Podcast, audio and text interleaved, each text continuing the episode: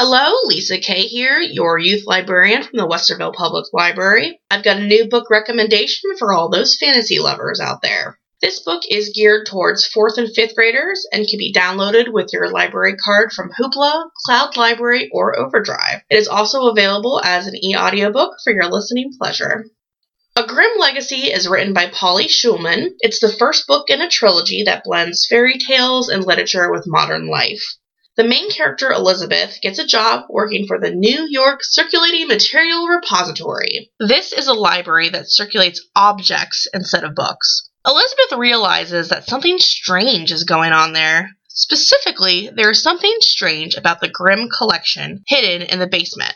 Curiosity gets the better of her, and she quickly realizes that the Grimm collection is a room of magical items straight from the Grimm brothers' fairy tales. But the magic mirrors and seven league boots and other amazing items are starting to disappear from the collection. Before she knows it, Elizabeth and her fellow pages are suddenly caught up in an exciting and dangerous magical adventure.